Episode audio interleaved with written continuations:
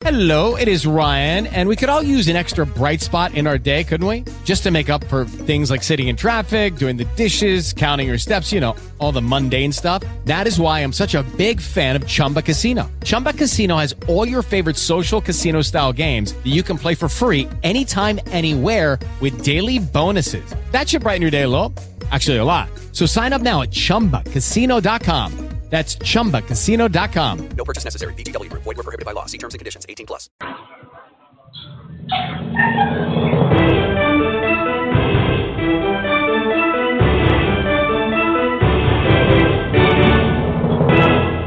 This is Backroom Politics. And good afternoon out there in Radio Land. It is Tuesday, which means it is time for the best political talk show you've never heard of. It is Backroom Politics Live on Blog Talk Radio from Washington, D.C. Uh, joining me as they do every Tuesday, uh, he is the retired one star admiral from your United States Navy. I give you Admiral Ken Carradine. Admiral Ken, good, good afternoon. Admiral Ken? No, Admiral Ken. Uh, let's go to uh, Sharmila. Is Sharmila on the line today? I'm here. Sharmila, she is the she is the former attorney for the president candidate for the Democratic Party, Miss Hillary Clinton, in the 2016 campaign in Ohio. She is the bar certified attorney in the Empire State and Garden State of New Jersey. From New York City, she is Sharmila Chari. Hello, Sharmila. Hi, Justin. And I believe we have uh, Alan Moore's back with us, if I'm correct. Alan, good afternoon. That's correct. Yes. Welcome I'm back. Here. Thank and you. also, I believe on the line, do we have a Dan Lipner? You do No. indeed have a Dan Lipner. We do have a Dan Lipner. Fantastic. Hey, listen, we've got a lot to talk about. Uh, I am doing this from my uh, living room today. I am slightly under the weather, but the show has to go on. I'm your moderator, Justin Russell. Hey, we've got a lot to talk about, obviously. We want to start off with the breaking news that came out of the, some are calling it historic, some are calling it comic. Uh, whatever it was, it was history made in Singapore. Uh, for those who did not see, President Trump and Korean, uh, the North Korean leader Kim Jong Un met, shook hands, and had a summit that lasted most of the day out there in Singapore. Uh, it was, uh, it, it was an odd, I guess, kind of gathering here as far as the initial meeting after they did the initial photo op and shook hands. The two leaders went into a room with just themselves and the interpreters. There were no record keepers, which is odd for when two heads of state meet. Uh, there was no staff, uh, not even high ranking staff allowed in the meeting. It was just the two leaders and their designated interpreters. Uh, after that, they went into a, uh, a full meeting of senior staff and the two leaders, which had at that time photo ops and note takers went into lunch and then came out and discussed the uh, memorandum that was signed between the two leaders from uh, North Korea and the United States. And then the fireworks started. Uh, let, let's start. Um, let's start with you, Dan Lipner. When we look at just the optics of the meeting, this is historic. This is something that no North Korean leader has ever done, meeting with a Western leader uh, of any significance, let alone the President of the United States. And this is the first time that uh, Kim Jong un has traveled outside of the China North Korea corridor. What? Why is this significant? and Why is it important that we take note of this? Well, it's important for a, a bunch of reasons, but it's also worth uh, making note of some of the criticisms and the foreign policy uh, establishment's criticisms of the president, which I think and we're are going to get to that. are- and we're going to get to that, Dan. But why is this significant? Let's start with that first. well, this is a this is a war that's been going on for 70 plus years. So talking peace is, is a significant thing. So even though there hasn't been a uh, real shots fired in quite some time, technically, uh, it is still a hot war technically. So it's it's a big deal for for there actually to be something resembling peace negotiations. Is, is, is is, is this something that you know is just on the premise historic enough for the United States to uh, take note of that that the electorate should be giving credit to the president for just the actual summit itself? Sharmila? We lost Sharmila. Uh, let's see. Uh, I'll go to you, uh, Alan Moore. Alan Moore, is the significance of this? Is this something that the American electorate should take and give credit to President Trump for? It should. Now, how much credit is the harder question, um, and and that's all going to remain to be seen. Um, uh, on this show for some period of time, I've said I thought it was a good thing that they were talking, that they were going to have this meeting. Um, the, one of the big potential risks or one of the criticisms is, gee, this is a big win for Kim and a big potential loss for America. I, I have pushed back on that idea. I continue to. Uh, that is not to say that there was some major breakthrough in substance. The the memorandum uh, that that they signed is uh, is is not really new content. Um, it it sounded familiar to people who have tracked uh, U.S. North Korean negotiations over the past uh, 30 plus years. Having said that, we've never had the heads of state uh, come together before. Right. Let's get let's get to the brass tacks on this though uh, when we when we're looking at the actual now content of this, uh, Alan Moore, as you pointed out, there was not a lot new here. You know, in fact, some are criticizing this memorandum as being just you know one glorified photo op. Uh, is that is that a fair uh, criticism of, of the meeting or well, the memorandum? It remains to be it it remains to be seen. This thing came together really fast, and to do detailed plans with timetables, uh, verification procedures doesn't happen in a vacuum. It doesn't happen over a short period of time. It happens over a lengthy period of time. And the president even it's been interesting watching him talk leading up to this uh, about what this was. He said, "I feel good about this but I'm going to meet this guy. I'm going to size him up. Um, he, he he makes us laugh when he says, "Yeah, I'll size him up in about one minute because that's what I do." Um, and and uh, uh, that's on the one hand, that's amusing that he wants to pat himself on the back for his immediate instinctive judge of character. Uh, but that's how he is. You know, we're kind of used to to that. But the fact of the matter is, these guys met. They signed uh, this joint this this joint statement that talks about steps towards denuclearization um, and uh, and a desire to work together. It the fact that the two heads of state came together, shook hands, signed it, and that's the lead story for the for a couple of days. It's in the newspapers. It's a lot better. It's a lot better than where we were six or seven months ago when taunts are going back and forth.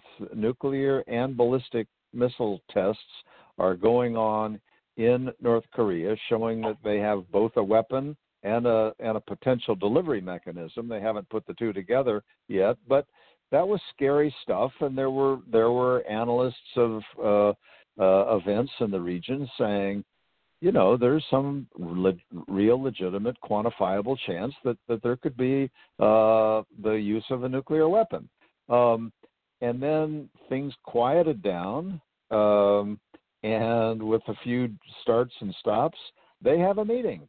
Um, and uh, I think that I think that we should feel good about that. Not great because there's so many questions unanswered, so many details, but it would have been ridiculous to think that we would have a lot of details. Could we have had a few more? Perhaps, perhaps, but Okay. but uh, I, I think that, that the visuals alone are helpful.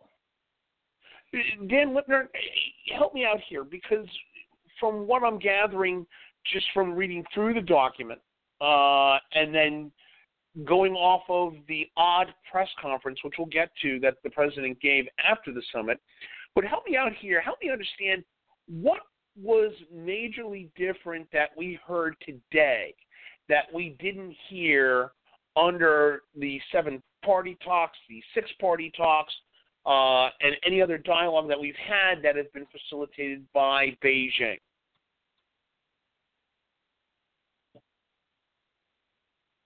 Dan Lipner? I think we lost Dan Lipner.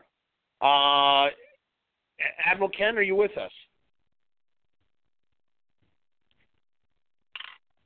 We are having some serious technical difficulties. Wow. They're abandon- Okay, They're all both- abandoning us, Justin. They are all apparently this this North Korea deal has gotten everybody hot on this. Alan Moore, I'll go to you. What is different that we heard that we didn't uh, that we didn't see during the six party talks or any conversation we've had being facilitated by Beijing? Well, a lot of this is the symbolism, and that's not that's not nothing. Um, the content is sparse. Most of us expected the content to be sparse, perhaps not this sparse, but sparse, and uh, and so they met, and so there are images all over the world, and so there's a reason for uh, you know, not crazy, unbridled optimism, but maybe some hope, some hopefulness that that uh, uh, maybe this is a first important step or a second or third step. We can we can we don't need to argue about that, but a Right. step, a Right. useful step in a positive direction. Uh, but we're we're we're not very far yet, and uh, Right. But at least we're somewhere, and we're still you know now these guys have met. The pre- the president oddly is is much more complimentary towards the Kim than he is towards, Kim he is- for example, longtime ally like Justin Trudeau. Like Canada, But like Justin Trudeau. but but but but you know this is what we've come to expect from this president. This is the new normal. Um, keep us off guard and let us not be freaked out um, like we used to be. Uh, I'm not saying this new normal is a good thing, but it, it's it's a real thing, and uh, so let let's in my mind it's uh, it's it's a useful step, not some great major massive breakthrough, but but uh, but an important step, and I think uh, a help. I, you know, I choose to see it uh, as a as a helpful one, but but details to follow. Cha- big big challenges to follow. But, but here's here's here's my problem, Alan Moore, and I want to go to Admiral Ken on this one. During the discussion uh, in his press conference after the summit, the president revealed that America would stop immediately doing joint exercises with the South Korean military. Number one, he obviously did not vet that statement with the Pentagon, and number two, how dangerous a telegraph is it? Are we seceding our standing in the Asian Pacific Rim by doing that? Are, are, are you asking Ken or are you asking me? Ad, Admiral Ken, are you on? Hear me now? Can you hear me, Justin? Yeah, I can hear you now. Ken, did you Uh, hear the great. question? I did not. Please repeat the question. So here, so here's the question: Is during during the uh, during the press conference after the summit, uh, President Trump announced that he was ordering the secession of all military joint exercises with the South Korean military forces. uh, it, that's obviously not a discussion he's had with the Joint Chiefs, or I would even say Secretary Mattis.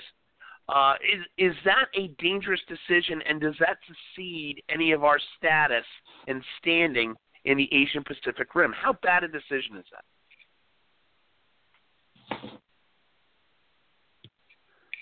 Admiral Ken? Wow, we thought we had him. Sharmila Chari, let me go to you.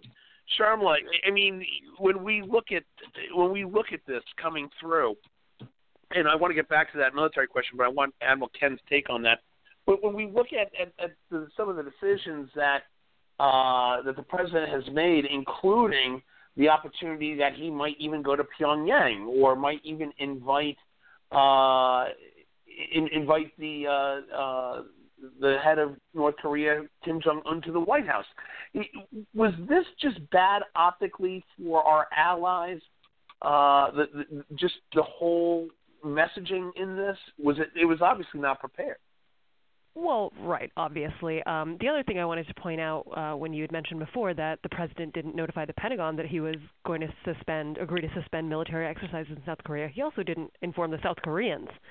So imagine how much that must have rattled them to hear suddenly from the president of the United States that he has stopped being committed to the joint protection and sort of the, the military and geopolitical bonds that have been connecting our two nations for the last 60 years.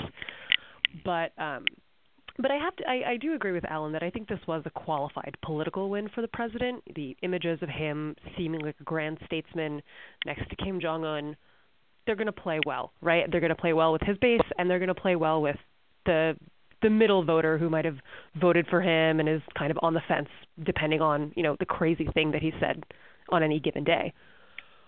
But right. but but but Sharma, but I think but I think you know like, the, the the Democratic and the sort of opposing argument is also valid that the president seems to have given away a lot without getting very much in return. Yes, we got three hostages a few months ago, but since then there have been no concrete plans from Kim Jong Un to commit to denuclearization. There's been no real steps made towards that goal, and all of a sudden the president is, you know, promising, you know, ceasing military exercises and ceasing, you know, sort of putting the brakes on a very significant alliance for the U.S., as well as the potential of lifting a lot of these economic sanctions, as well as granting legitimacy to one of the world's, if not the world's most brutal dictator, and not even you know pretending to advance the US cause of human rights and you know talking about the 100,000 you know prisoners who are still in North Korea who are imprisoned by their own government. So I think that in terms of legitimacy the US has given up a lot here and you know for our allies that's got to be incredibly worrying. So but but Sharma I mean to me this seems like deja vu all over again. We've been down this road. They've broken the deals. The North Koreans have broken the deals uh, with the six-party talks and any other informal or formal agreements we've had with them. Uh, it, it just seems to me that we've got two world leaders that can't be trusted. Who do we go to? Who do we trust on this one? That's very true. I mean, ask the Iranians if Donald Trump can be trusted. They certainly don't think so. Ask the Canadians. Ask, you know, our G7 allies if they think Donald Trump can be trusted.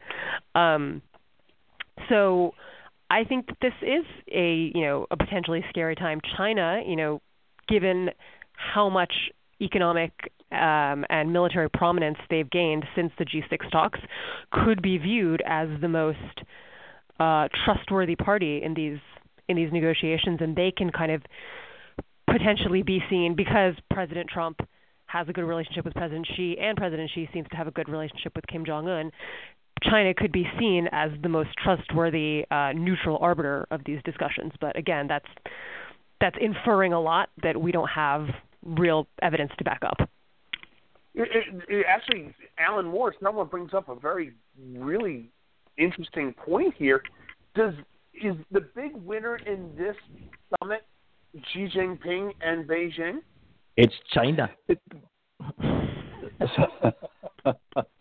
well, again, um, China appears to uh, to to uh, uh, be a a a winner of of some unknown measure here.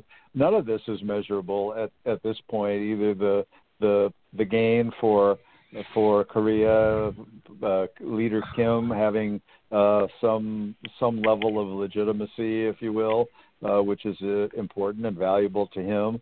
Uh, if I were Kim, though, I wouldn't get too excited about uh, president's surprising, apparently unvetted, as was noted, uh, pro- promise to stop joint exercises with South Korea. With President Trump, as we are learning, what he gives one day, he will take away the next if something bothers him. So I, I don't like operating that way, believe me. Um, but but in terms But of Alan, these hold things on, that Alan, we, Alan, these things let me just jump these things quick. we supposedly gave these things we supposedly gave up um, I uh, I tend to discount because of uh, of who who we're talking about here on the American side. Yeah, but Alan, how can we maintain credibility as a world leader operating that way? Well, I I, I mean we're, we're talking about a bigger issue now, right? We're talking about a president who swings, pivots here and there. Just you know, I know we'll later talk about the G7, but he, he was all over the lot on the, just over the weekend with the G7. Um, uh, talking tariffs and then saying maybe we won't do, maybe we should get rid of all tariffs. Uh, This president is a huge question mark, but people are beginning uh, around the world, allies and enemies alike, beginning to adjust to him. Um, uh, I, I don't know if that's a good thing or not. It's kind of by necessity. And the American people are also adjusting. Some people love his unpredictability and his bombast. And then if he pivots 180 degrees, they say, oh, it's all part of his master strategy. Other people are pulling out their hair saying, you can't function like this. Um, But and and it But remains to be seen how bad it But now really we're is. talking- I don't like it. but now, but now we're talking in this press conference. And Admiral Ken, I'm glad you're back on because I want to go back to you for this.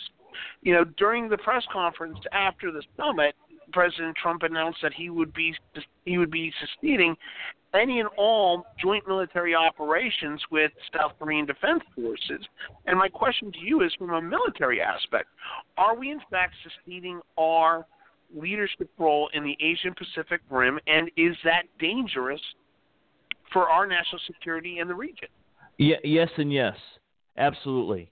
Um, I, you know, the, the the joke back in the '90s um, um, was who won the Cold War? Japan. Um, who won this summit? China. Um, so, Justin, you know from your your, your military background that um, you, you you you fight the way you you fight the way you practice, and if you're not going to practice, you got no idea uh, how you're going to conduct an operation if and when the time comes. Um, uh, Sharmila said it best that we've got a 30 year history of providing mutual support um, uh, in on the Korean Peninsula. Um, you know, and, and if you think that something happening in Korea would not impact the U.S., I throw out a few names like Hyundai, um, uh, LG, uh, Kia. Samsung. Samsung. I mean, it, the list goes on and on and on. And so the the troubling thing for me here is is not not because I'm a huge fan of exercises in Korea. Quite frankly, I've done five of them and I hated every one of them because it's either unbearably cold or unbearably hot. The fact of the matter is that you you you fight the way you practice. And if anybody thinks that you know that anybody on this call really thinks that Kim Jong Un is going to put down the his one bargaining chip that that uh, that got the U.S. to do something that his grandfather and his father couldn't do, and that sit down for a photo op, um, you're you're you're you're sadly mistaken. Um, I really think that we are not only we when when the president when the president basically made a decision to uh, suspend military operations, he gave the North Koreans exactly what they wanted, without really getting anything in return. And on top of that, he has basically put the the the, uh, the Japanese and the Chinese on notice that in case something happens, we we, we may or may not be there. Uh, China loves this. China loves this because now uh, they, they, they've got a position. They they're in a position to you know pretty much kind of do what they want from an economic and even uh, from a, an empire building perspective on the on the uh, on the peninsula because they've got a, something in, in the belief that the U.S. On the, in its current administration doesn't believe in alliances. And if you go back and you look at the behavior of President Trump almost since his first day, NATO, um, uh, NAFTA. Um, um, the the list goes on and on. This is not someone who thinks that we're getting anything out of alliances when all um, all facts uh, seem to bear uh, an opposite story. So yeah, to answer your question, yeah and yeah. So, Sharma, let me ask you this question: uh, Judging off of the fact that we, it looks like that Kim Jong Un is a big winner in all this personally, how does this deal actually benefit, or how does this meeting actually benefit the suffering that's happening in North Korea, the population of North Korea? You know, they President Trump didn't even bring up the human rights issues, didn't bring up any of the starvation, any of you know any of the uh, corruption that's handled internally. Uh, Who, who wins in this? It's unclear, right? There are no specifics in this agreement, Justin, so there's no telling who wins. Perhaps if some sanctions are lifted, you know, the the money that will flow into the North Korean economy will flow down to their citizens. Somehow I have a feeling that's not going to be the case. But um but I think it, you know, unfortunately right now it's too early to tell because no concrete steps actually came out of this agreement. Alan Moore, we've we've heard some uh, supporters of the summit saying that this is Kim Jong Un almost telegraphing a a new direction for the hermit country. Uh, he's been educated in the West. He understands uh, the pop culture of the West. He's a fan of Western things. It, it, it, could we be so optimistic as to be seeing maybe a turn towards a more Western style thought process in North Korea? Well, it's it's it's really too early to, in my judgment, to draw big conclusions either way. Um, you know, he lived in he lived in Switzerland, has been noted before at one time in his life. So he's actually got some some personal experience in the West.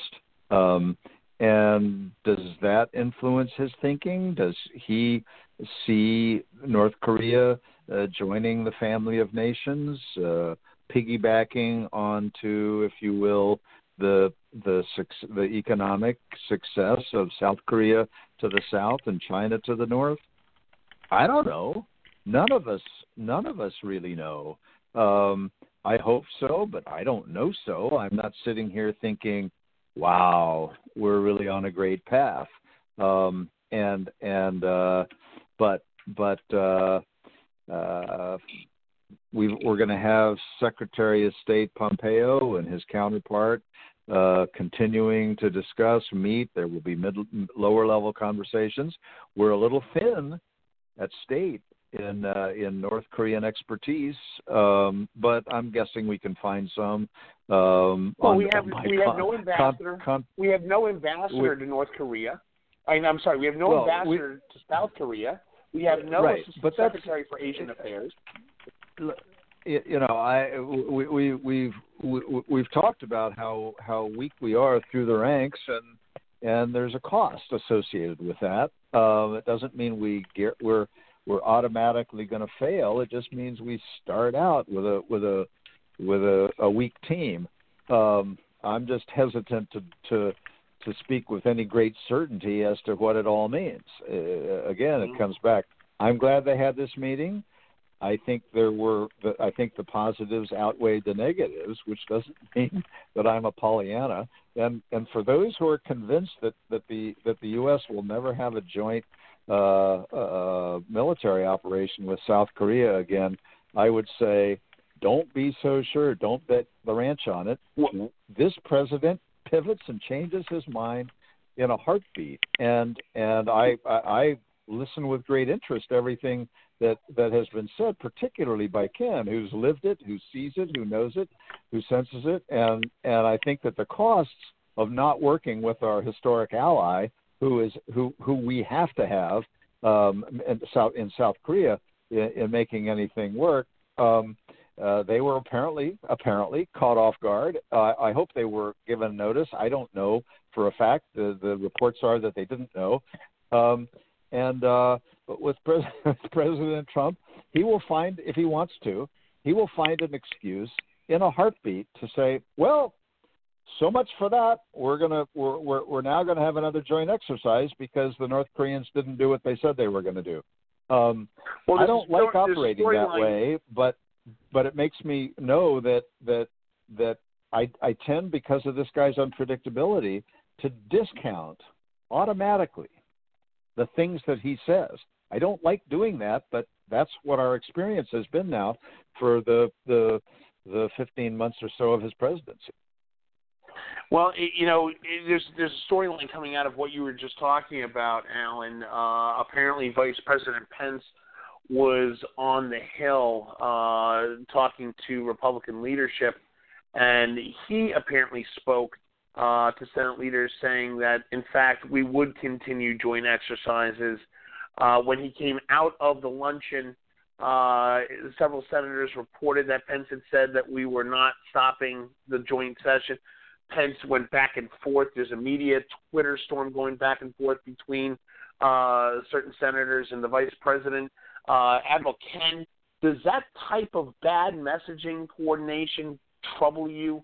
And should it trouble the leaders over at the Pentagon? Absolutely, it, does, and yes, it should, because you know, one, if and I, I don't know this is true, but if indeed, uh, if indeed POTUS, um, you know, gave up the ghost um, uh, on on uh, the exercises without telling the without telling his Secretary of Defense, if I'm Jim Mattis, uh, I'm I'm using all of the new new words I learned when when I joined the Marine Corps. I mean, this that that that is, and then to compound that with the vice president delivering quite the opposite message, on top of the president uh, having told Sean Hannity that that uh, Kim Jong Un is going to start immediate denuclearization. You know, it's it's it's it's absolutely the worst um, the worst type of leadership that people who are in decision making roles can possibly have at their disposal. I mean, who do you believe? And to Alan's point, Yeah. to, to Alan's point, that you know f- for 15 months now, you know we we we've we've been we've been lied to over over 4,000 times, and, and it, it makes it really really difficult uh, to hear the president say that he he believes Kim Jong Un is credible. I'm like going, really? I don't I don't know who to laugh at first here. This is ridiculous. We, Sean, the last question to you is, you know, one of the goals that kept, or one of the buzzwords that kept coming out of the Singapore summit was uh, denuclearization of the Korean Peninsula. Uh, everybody who's familiar with anti-proliferation and nuclear armament uh, uh, de-escalation knows that you know to to denuclearize the Korean Peninsula could take the better part of 15 years, if not two decades.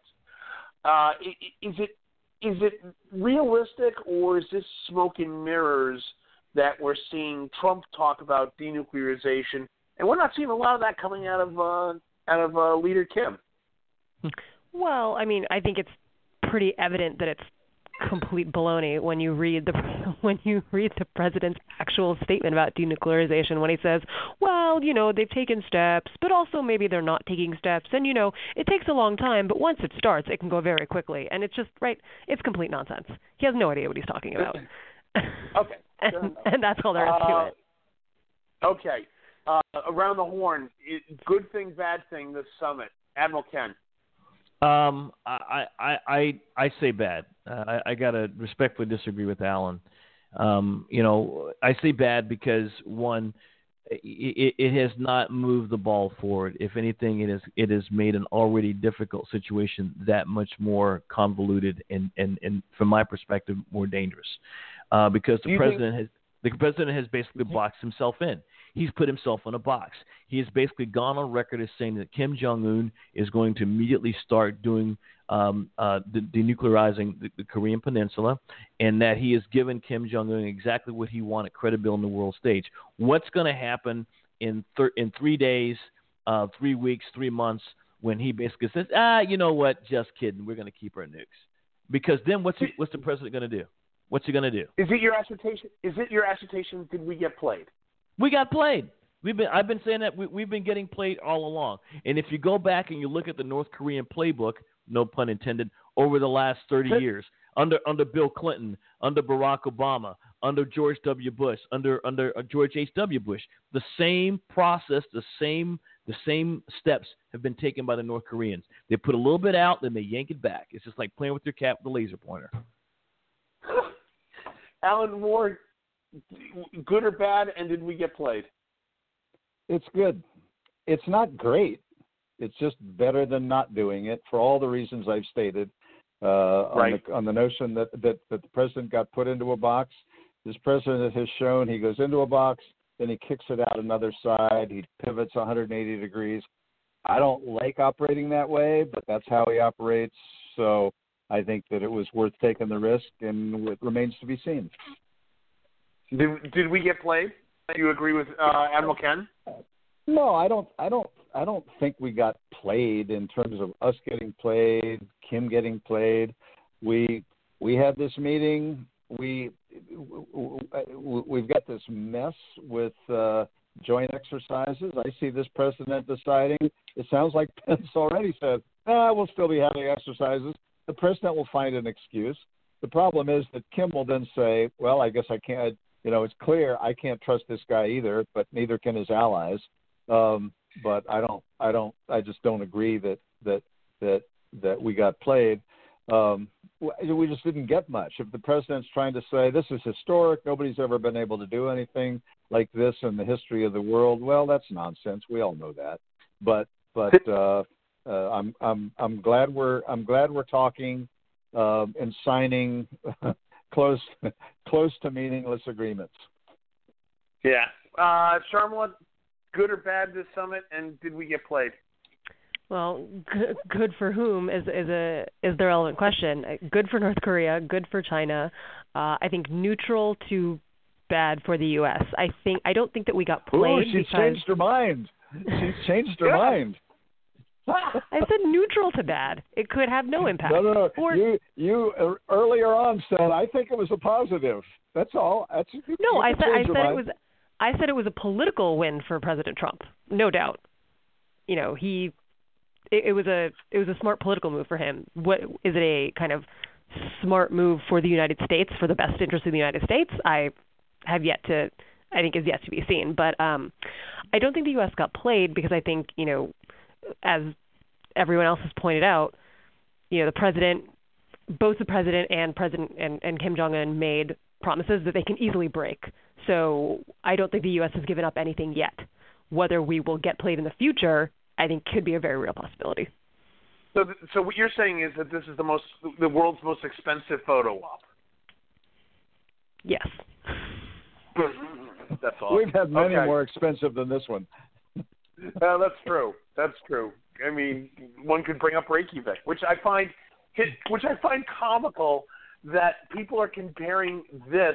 Trump supporters are comparing the Singapore summit to the Reagan Gorbachev summit in Reykjavik back in the early 80s. I find that comical, but that's neither here nor there. Hey, we're going to take a break. When we come back, speaking of comical, if not tragic, we're going to talk about what happened when protests showed up in Canada for the G7 summit. Uh, not a good situation with our allies. We're going to talk about that when we come back. This is Backroom Politics Live on Blog Talk Radio. We'll be back in three minutes. Stay with us.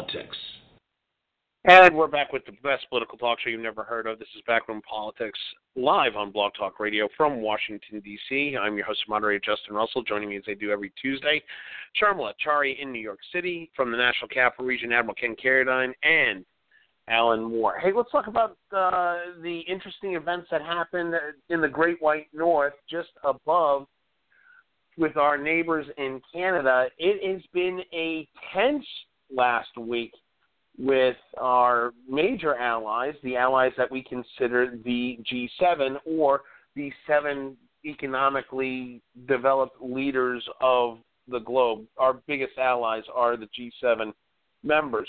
Uh, it started off with a very tense kind of kickoff coming from POTUS as he was walking out to Marine One to go to Canada uh, President Trump made the pitch that maybe we should include Russia back into the G7. They were it was it, it was then the G8, but they were kicked out because of Russia's involvement and annexation of Crimea. The G8 then went back to being the G7. Uh, it, it it started off badly just before it even started. Uh, it put Prime Minister Justin Trudeau, the Liberal uh, Prime Minister of Canada and the host of the G7 this year, along with our other allies, including Theresa May, Emmanuel Macron, and uh, Angela Merkel, to say the least. Uh, it was, as some have reported coming out of there, a tense, tense gathering of what should be global best friends it, it started with that uh, issue with Russia and then went on to talk about tariffs.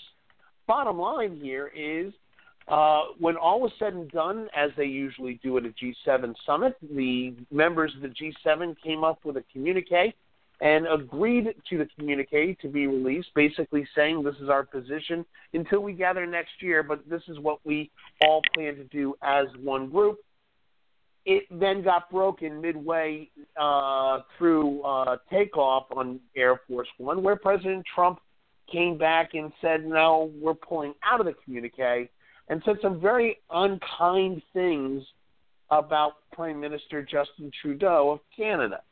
Let's get to it. Um, number one, let's start from the beginning.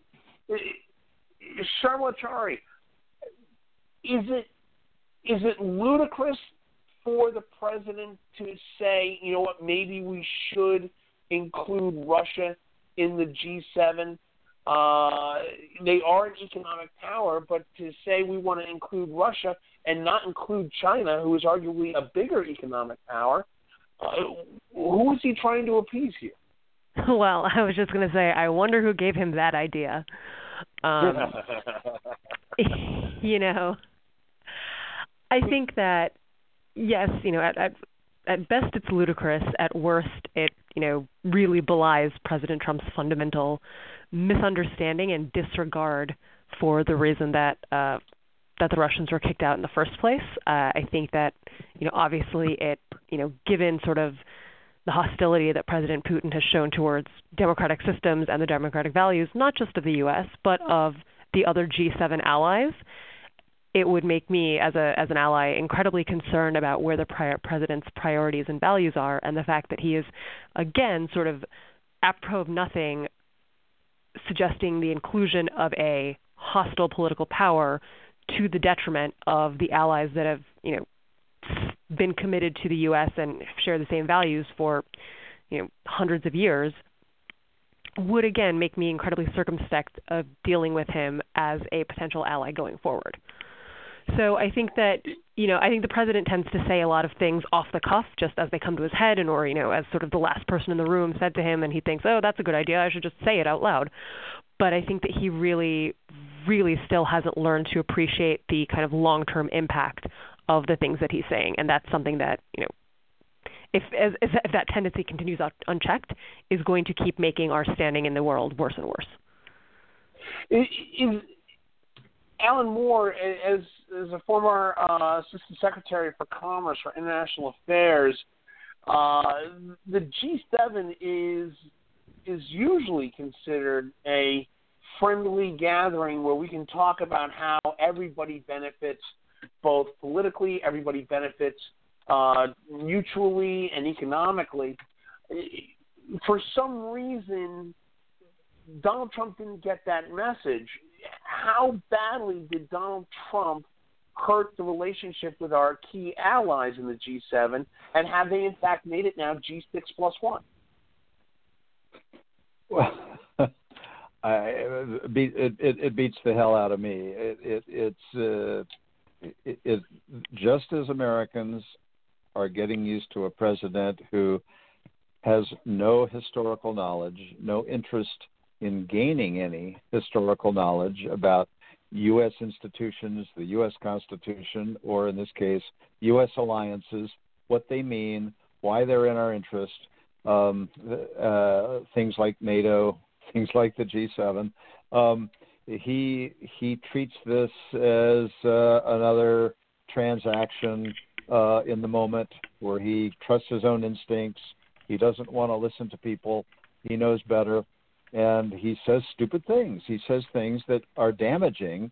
Um, now, our allies uh, have started, just as the American people have, to become accustomed to him saying the unexpected, the intemperate, the inconsiderate, the uh, the incorrect, um, and they sort of throw up their hands. I mean, this happened right after his election, and people were talking about Angela Merkel being the new the new possible un, un, uncrowned head of uh, Western industrial democracies. Um, with regard to Russia, it's interesting. Russia was a latecomer to the what had been the G7. Um, it didn't really have any business there because these are industrialized, democratic economies. That's why China wasn't in. That's why Russia wasn't in. But because Russia was such an important factor in in Europe, and because uh, uh, it it it tore down the wall and made moves towards uh, phony as they were towards uh, democracy. The decision was made to let them in, and then we threw them out after they they they took Crimea. It was such a violation of the norms of uh, of Western democracy. Um, the president has has made uh, attempt after attempt to cozy up to uh, to President Putin uh, for reasons that we don't totally understand. There's a lot of suspicion about it. Uh, a lot of it, a lot of, a lot of those suspicions um, uh, raise serious questions about President Trump and whether or not he's beholden uh, to the Russians. He simply claims, and there's some legitimacy to this, that a, country, a country that important with the kind of nuclear uh, weaponry it has needs to be part of the conversation. Um, and and uh, but that doesn't mean that we have to put up with all of the violations of of of human rights, of respect for boundaries, um, and I'm talking about uh, geographic boundaries now. Uh, when he when they when they took Crimea, um, and and the the G7 said enough is enough, and out he went. Um, nobody's talking about bringing uh, uh out. They went out. Russia went. Nobody's talking. Nobody else was talking about bringing Russia in because it was such a marginal player in the first place. It was you got all these democracies, and you've got Russia uh, talking about these issues. If if Russia's in, then China should be in and then it's no longer the G7. It's something else. It may be something useful. Who knows? But but but uh, uh, that was just you know one of the lesser bizarre things. What was really truly troubling in all of this was the way that the president turned on on uh, uh, on Prime Minister Trudeau. When when I saw the the the White House comments, the president's comments, the White House comments, I thought gosh, what did I miss? I got to look at Trudeau's statements again. And I think people all over the country who care about this stuff, those few of us who do, went and took a look. What did Trudeau say that that so triggered that kind of response? Not only by him, but by his spokespeople, Larry Kudlow and uh, Peter Navarro, over the weekend. Um, and it's not there. You can't find it. Trudeau is, is being tri- typically Canadian, fairly polite, trying to show a little bit of firmness. You know, hey, don't just try to jerk us around. We're going to have to come back and retaliate if you do this. Um, and then, curiously, although not surprisingly, it, it, uh, the Kudlow remarks and the Navarro remarks both used the phrase stab, us, stab us in the back as we're leaving town. Now, that's not a coincidence. You just know, you just know that those words, those exact words, came out of the president's mouth. The instruction was, all right, you guys need to talk about how they stabbed us in the back. He didn't stab us in the back. And for those two to say it, it harmed both of their credibility. And then Peter Navarro Well, goes farther Peter, to use that grotesque comment about the special place in Special hell place for in people hell, who yeah. turn on us. It's like, oh my God, he's apologized for it, and this administration never apologizes. That that's a big deal. So- what an idiot! Yeah. So, so let me let's let's go to that remark though. I mean, uh, Dan Lipner, when when we when all of us were just flabbergasted because not just you know hours after the president went wheels up in Air Force One, this uh, we're pulling out of the communique. We're not agreeing to being a signatory on anything coming out of the G7. We're out. Uh, and and plus the just horrific remarks by the administration regarding uh, Prime Minister Justin Trudeau. Does is this a signal that we're losing grasp on being a true economic and political leader in the Western civilized world, let alone the global community? With the events of the last week and with the help of the Russians, we've shown that we can beat the Canadians at their own game. That would be hockey. Uh, so We'll get to that, Dan. that we'll get to that. that that that that said, no, everything that the this White House did was nonsense. The only question is whether or not uh, uh, the long-term effects that are really going to stick around after this presidency is over. Uh, so, as far as the actual substance, it was reported that while the president pushed back on on Trudeau about the uh, Can- Canadian tariffs on American dairy, that if the president had uh, stayed in the TPP, the TPP, uh, those same tariffs would have gone away, and American dairy farmers would have been able to sell more freely in Canada. Huh, look at that! Things are connected in an interdependent world. Who would have thought? Uh, if you want to go into the fact that that one of the largest things we import from Canada, not dairy, oil. that same Yeah. that same pipeline that Donald Trump was uh, making a big deal about that now is kind of pointless, but that said, that was a big deal.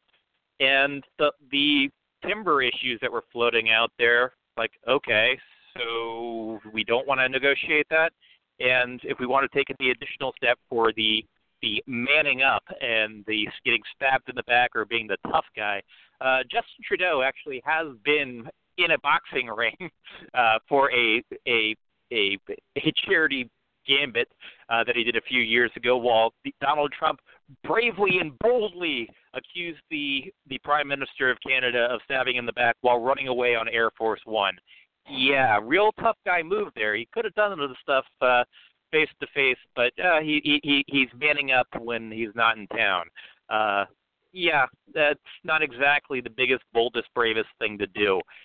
This is something we're going to have to survive and deal with. None of it's good, and everything that Alan has said is is correct. As as uh, Sharmila has also said is correct. And if the the the G7 transitions to more of an economic uh, partnership, then it's still not clear Russia should belong there, considering they don't produce much other than than oil and guns.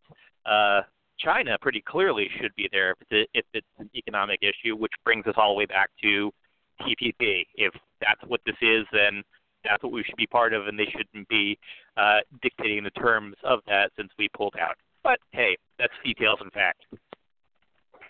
Sharma, you know, it, it's funny because the the administration doesn't even seem to understand its own numbers. Uh, when President Trump left and was doing a little gaggle on Air Force One, he was talking about the big how Canada's taking advantage of the U.S. and we have a huge trade deficit with uh, with Canada.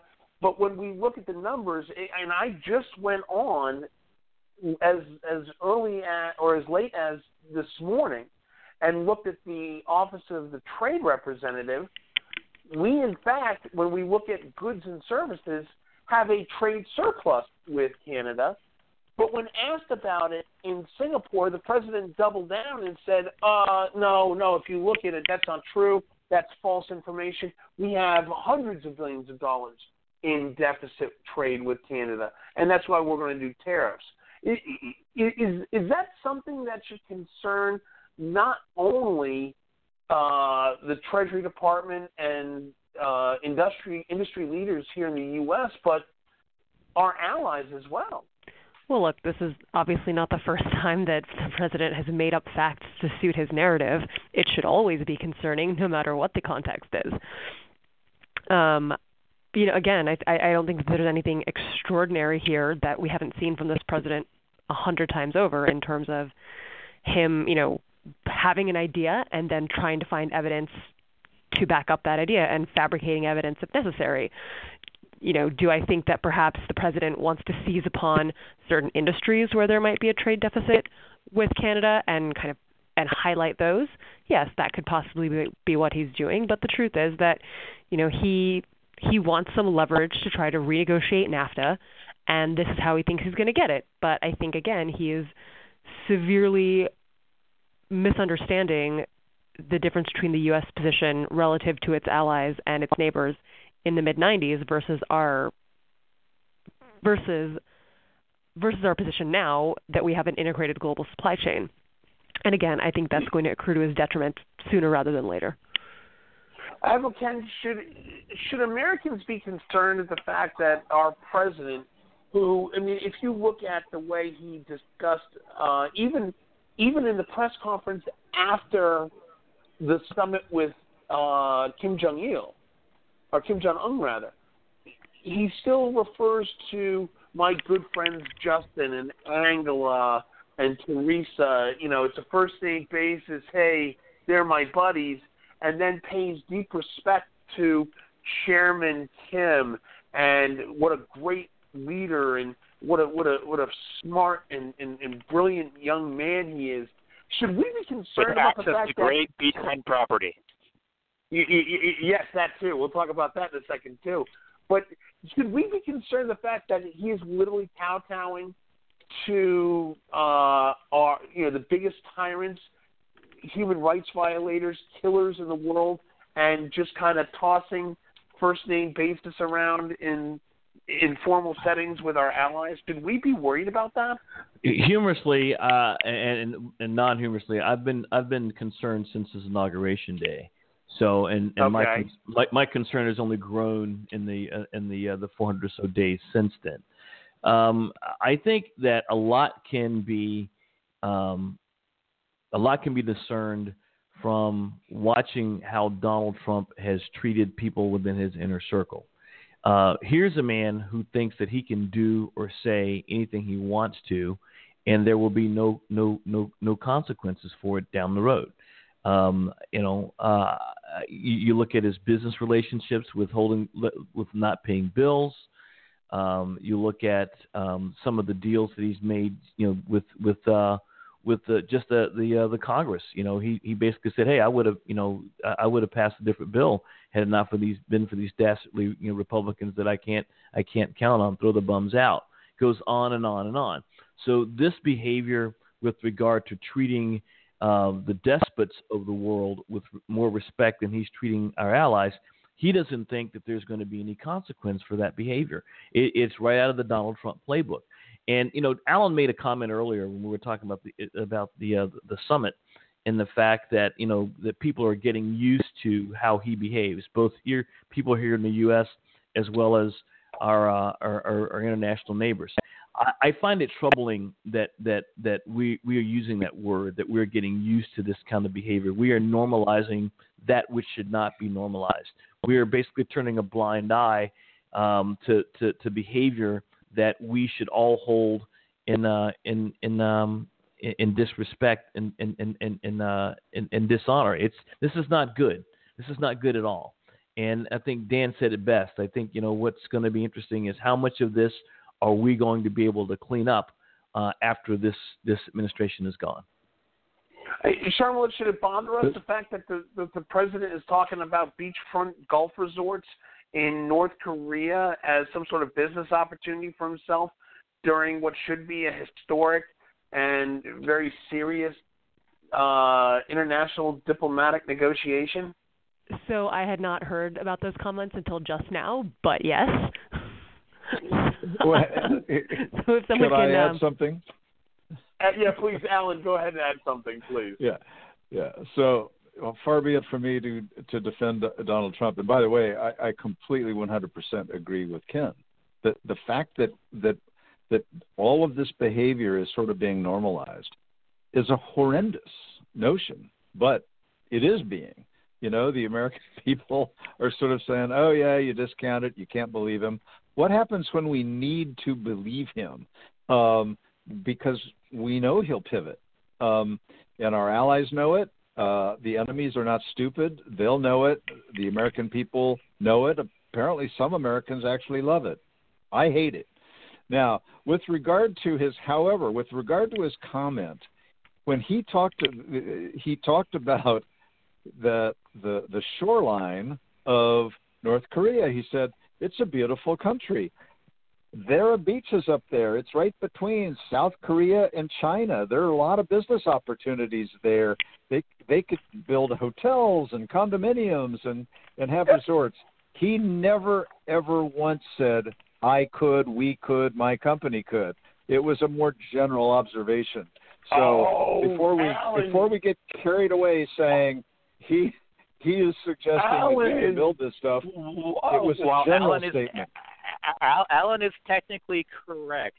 However, do you honestly think there wasn't a subtle implication there? Really, Alan? Really? Well, here again, you know, are we? It, it, it's, you can't pick and choose. We can't always take him literally and and and and and pick and choose, right? So, do we take him Wait a literally, or Alan, do we?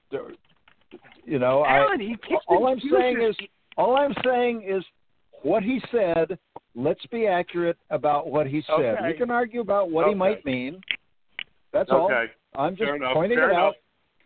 Fair enough. Fair enough, Alan. That is that is a that is a that is a fair statement. I I will give you that. Uh, I'm However, yeah, look, my, if- my, if- my if- real if- earlier if- You show know, you about know, uh, you know, cannabis, can- less cannabis, money now. cannabis, cannabis is only legal inside the district, Alan. Only inside the district. here we go. You guys, it's so interesting. You guys think that hmm. we've already got a sweet, great deal with North Korea where any legitimate investor would want to go and build something up there. You can't have it both ways, guys. You can't say, this will never happen. This is ridiculous. That's not we're being what we're played. saying, Alan. you- this this will never happen. And then in the next in the next breath saying, "Oh, here comes Donald Trump organization wanting to Alan. build hotels up there." Alan, Alan, not that not Alan, that's that's not not that, that's not what we're saying, Alan. That's not what we're saying. What we're saying is that that based on this on, on this previous behavior, based on the fact that he has not separated himself from the Trump organization the same way that his predecessors separated themselves from the bu- business dealings, he is basically you know uh, making the point. Hey, you know what? Here's some here, there's some money to be made here. And if you think the boys back at Trump International are not jumping through hoops right now trying to figure out how to get that done, you're you're you, you really do need to spend more time in this, in the district Ken. Ken, Ken, you think that that that North Korea is a good, safe location for for major investment on its That's coast? never You're stopped the, him you're so the guy. far. You're the It guy who's saying this will never happen. This It will never happen. We're being it played. it it hasn't stopped him so far, and I hold as my evidence. Alan, let me finish. Yeah. Alan, let me. I hold as my evidence five bankruptcies. It hasn't stopped him so far. One more will, won't count. Oh my! All right, you know. Okay, all right. I'm going to step in here real quick. Bottom line here, around the horn. Did did did the president's uh, did the president's actions and words at the G7 help or hurt us as being the true leader of Western democracies? Alan Moore, It hurt us. Sharmila Chari, hurt, no question. Dan Littner. The volcano in the Pacific Rim is still on fire. Ah, very good. Can you just give us a simple one word? Good grief, Dan. Admiral Ken. I have to agree with my friend and mentor Alan. It hurt us. Yeah, I yeah, I agree. It, That was a, it, that it was an really easy was one. yeah, it was a, definitely a kick in the nuts to us. That's for sure. All right, when we come back, when we come back, we're going to talk about we're going to talk about some of the lunacy that's been happening inside uh, inside Washington D.C. Uh, apparently, uh, the uh, the special counsel has been pretty busy lately. We're going to talk about that when we get back. This is Backroom Politics, the best political talk show you've never heard of, live on Blog Talk Radio from Washington, D.C. We'll be back in three minutes. Stay with us.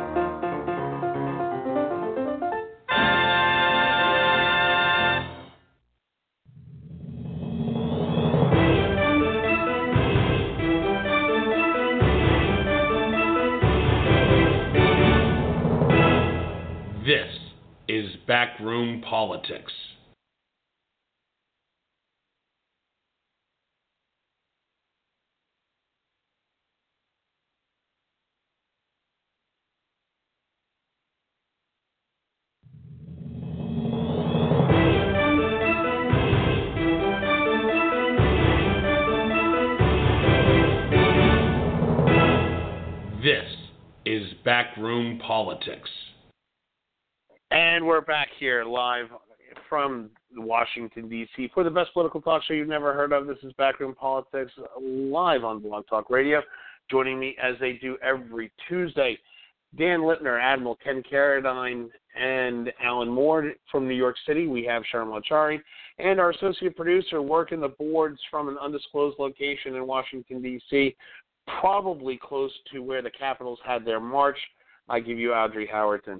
Uh, I'm your host and moderator, Justin Russell. Hey, you know, we were going to talk about the special prosecutor or the special counsel's office, uh, latest and greatest, but this thing with the tariffs in Canada has really gotten me bothered, and I- and I just wanted to touch on a little bit about this because would it would it would this whole discussion with just the tariffs with Canada, who arguably is probably our closest ally in the world, I mean, you know, some have even accused it of being the 51st state. We're so close to them, or they could accuse the United States of being the 11th province, depending on which side of the border you're on. But what really bugs me Nobody about says this is that uh, uh, yeah, can Canadians do? No, they don't. Okay. The, the reality is that when you talk about uh, tariffs and you talk about the numbers, and Alan should be proud of this. I, w- I want to talk a little bit about what the reality is versus the rhetoric that's being put out there. And even economic advisor Larry Kudlow, which, by the way, I do want to take a moment. Uh, I, I do want to say it was announced. Actually, president announced it as he was driving to the summit site Yesterday evening, Larry Kudlow suffered a uh, a heart attack and is currently in Walter Reed Hospital. Um, somebody who I've dealt with before, I just want to say to Larry Kudlow, hope you have a speedy recovery. If you're listening, that's even better. But we wish him a happy and speedy recovery. Hope he gets back to talking reality soon. But the reality is, and Alan Moore, I want to go to you because you dealt with these issues as a uh, assistant secretary of commerce. How important, just at the at the national level, is the Canadian market to the U.S.?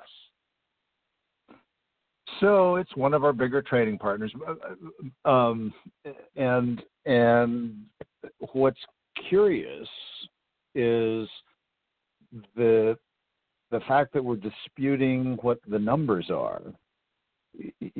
International trade consists of trade in goods, whether it's a manufactured good or a commodity like oil uh, or natural gas, um, and in services, where we sell banking, insurance, uh, financial uh, consulting services and in both cases, um, money flows in one direction, and something of value flows in the other direction, whether it's a whether it's uh, a commodity or uh, I mean, or manufactured good goods, if you will, and services. And and most economists agree that if you're worrying about dollar flows, you have to look at both. Um, and and what the president has chosen to do uh, for a long time um, is uh, a doesn't appear that he he's ever differentiated between goods and services. he's looked he's looked at the totals and he's outraged that with many many countries we have a trade deficit, if you will. That is, we buy from them either goods and goods or services. Uh, we we buy more than we sell to them and in the way that that that Trump, who who loves to brag about his education at uh, the Wharton School at Penn, apparently didn't he didn't uh, take uh, Econ 101 um, or maybe 102. Let's give him a break here to understand um, that that that is that looking at that simple number is not a good uh, measure, a good metric of the relationship between two countries. The easiest example being some somebody from whom, for example, we might import oil and sell them nothing. So we would have a massive, if it was a lot of oil, we would just buy their oil because we need their oil. They've got something that we want and they don't want anything from us, but we're getting the oil that we want. That we would have a huge trade deficit. Donald Trump's world, that would be a disaster. That would mean that we were somehow being played we were being taken advantage of. Um, you just, but you multiply that out. You look at all sorts of different countries and realize that um, deficits and surpluses are going to depend on the relative strengths and products of, of, of two different economies. In the case of Canada, we import quite a bit of both raw material, uh, particularly oil, as was mentioned earlier, and lumber. Um, and as well as well, we import quite a few automobiles. They're they're they're uh, U.S. manufacturers where products, uh, pieces of of, a, of, an automobile move back and forth across the border. So we may send uh, tires and engines and and chassis uh, up to Canada where they're assembled into uh, in into Chevys or Buicks or Fords, and then they come back across the border. And these are relationships that have evolved over decades, but, if you will, well established, trusted. And and what what the president is now trying to do is say we're we we import more goods from Canada than we export, although we export more services. And when you add them together, we actually have a slight surplus. Curiously We have an enough, eight- with Canada, An eight and a, And- we have an eight and a half billion dollar surplus. Yeah, out of like 151 or so billion dollar uh, relationship, it's a big relationship, and the, the numbers move around, and they don't really matter to this president. Um, and he refuses to look at the two pieces, and then in a speech says, "Yeah, they say it might be a few billion, but I think that you could make a case that it's up to a hundred billion. What? How? Where? Where's the evidence there? Yeah. But but you know we've come to to be used to this president who says stuff that has no factual basis, and well, you, you, let me bring sadly, let me bring up one thing.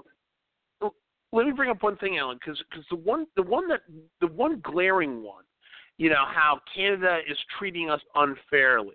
Okay, and and I talked to a friend of mine in Canada in Ontario about this, and the the the product is dairy. Now, right now, the Canadian government charges a 270% tariff on some dairy products, including certain cheeses. You know, um, and yet we still have a trade surplus of dairy with a 270% or 270% tariff on our dairy products. They still have a trade surplus in dairy.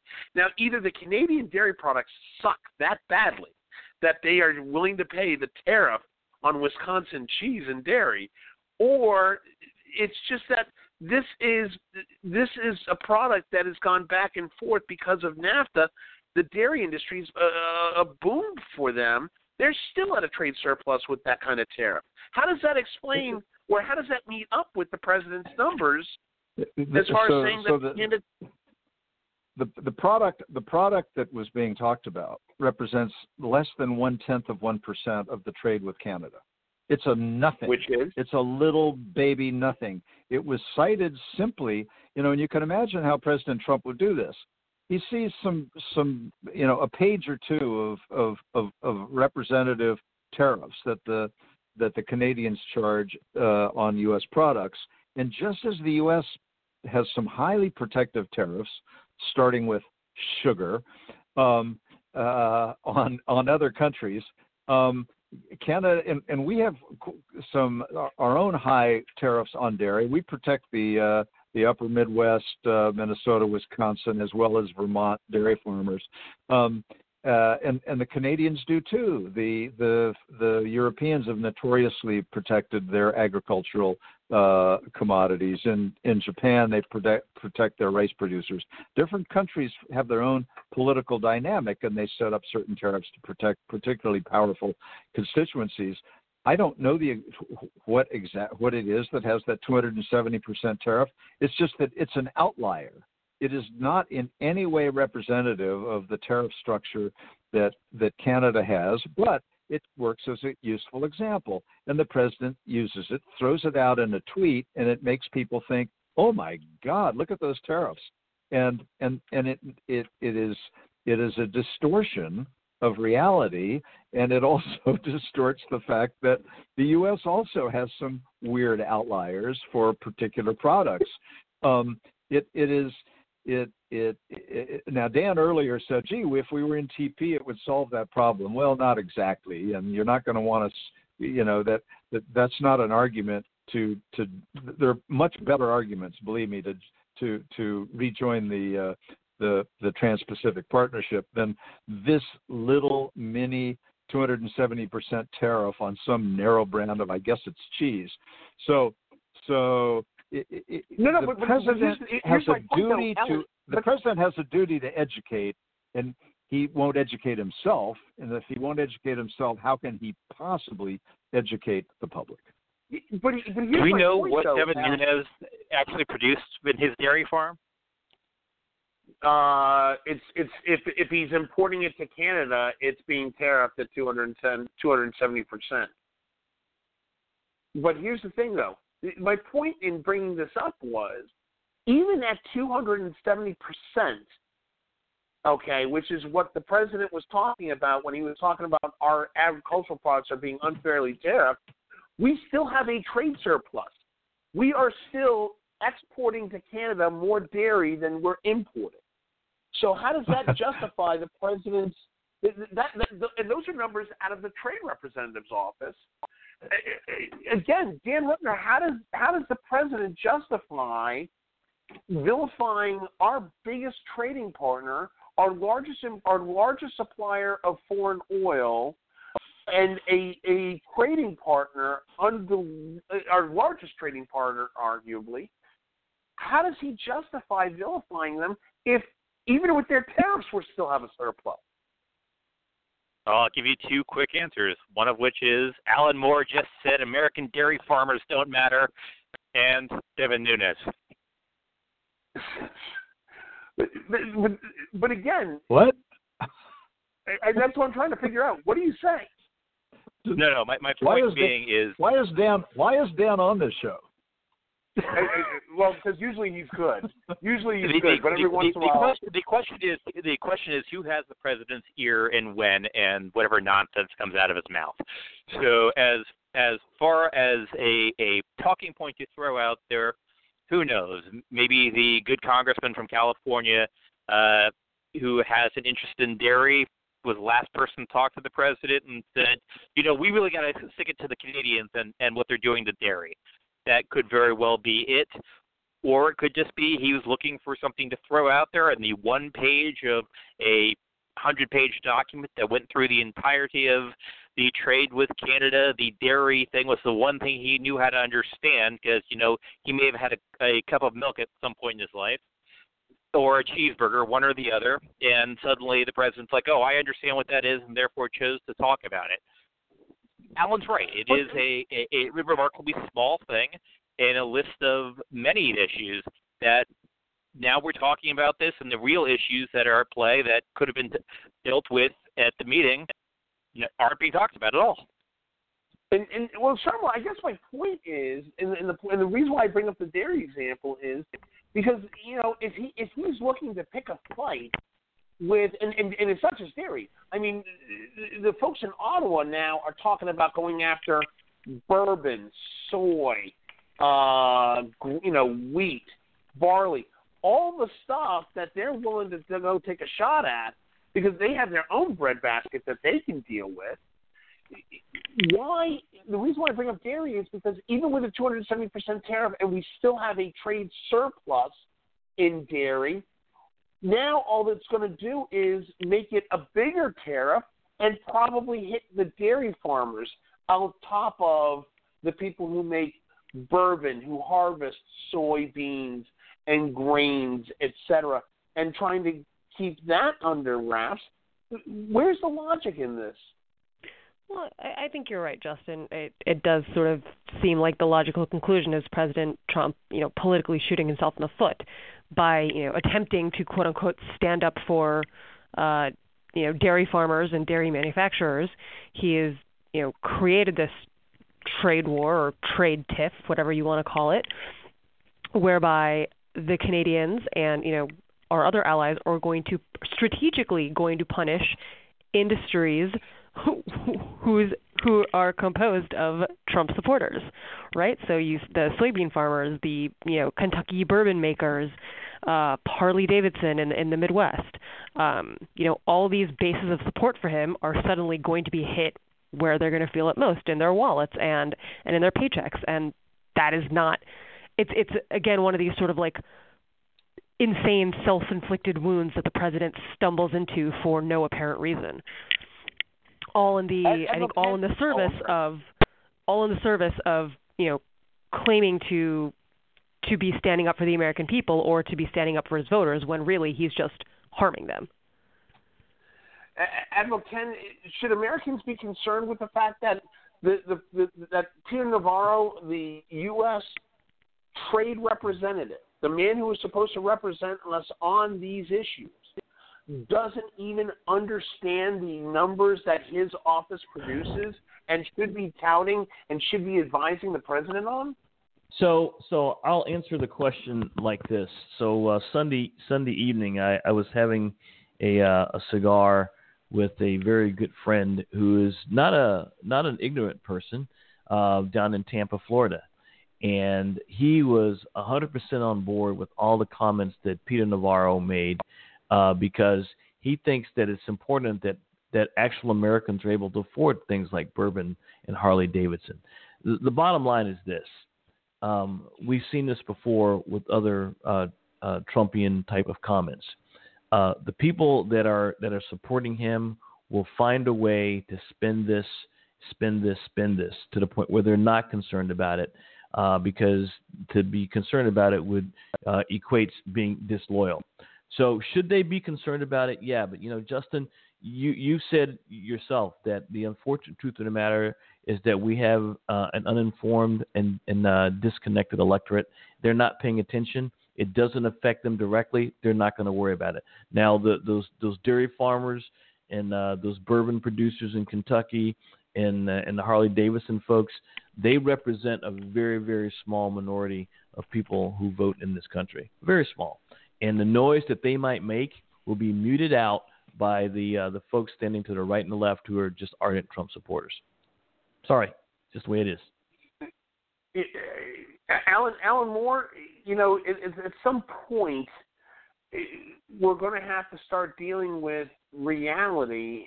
I mean, is it going to take a complete isolationist approach from our allies towards our market to wake us up on this?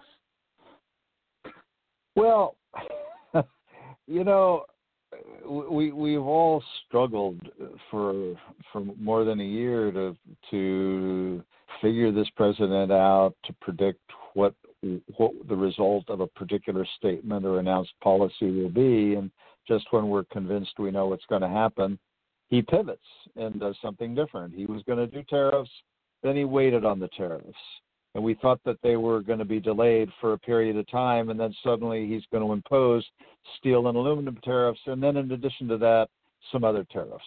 And and but we also know from observing that he is also subject to changing, spinning again on a dime.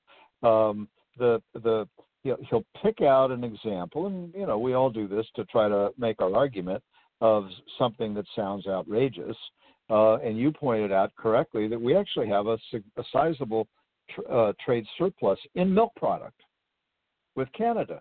Well, how could that possibly be if there's a 270% uh, or thereabouts uh, tariff?